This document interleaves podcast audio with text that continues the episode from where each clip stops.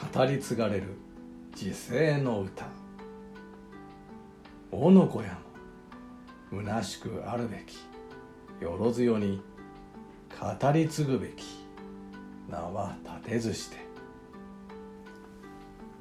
山の上のオクラ。山の上のオクラは日本の古代歌人においてほとんど唯一無二の存在です。かつて中東の詩人八虚位は詩を分けて風雨漢敵鑑賞造立の4つに分類し死体不たるものはそのうち風雨すなわち政治批判と勧誘思想心情に命を賭すべきと説きましたが日本本朝歌人らは鑑賞に心を寄せこれを量産し大和歌は貴族の慰み物以上のものとはなりませんでした。この点オクラは貧しい農民や幼い子供に目を向けたいわゆる社会的な題材を多く歌に読み本朝唯一と言えるような死体譜の歌人でありました。僕らの出自ははっきりとしませんが一説では百済の生まれだと伝わります。下級肝心として朝廷に尽くしますが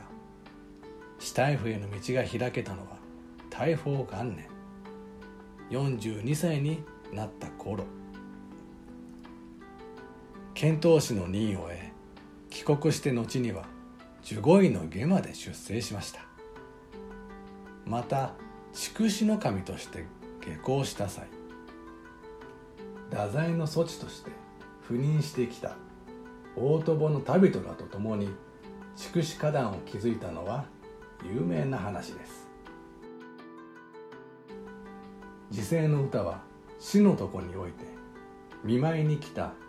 親友の藤原の八塚に与えたものでした。おのこや虚しくあるべきよろずよに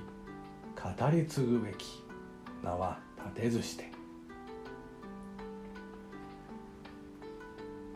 よろずの後まで語り継がれる名声も立てずに男子たる者は虚しく朽ち果てるわけにはいかないのだ。私から見れば無名の肝心から貴族の末席にいたり大友の旅人なんていう大貴族と対等に歌の交流ができるまで出世したんですからまさにおの子の本願を果たしたように思うのですがオクラとしてはまだまだだったようです。極めて単純明快ゆえに人間の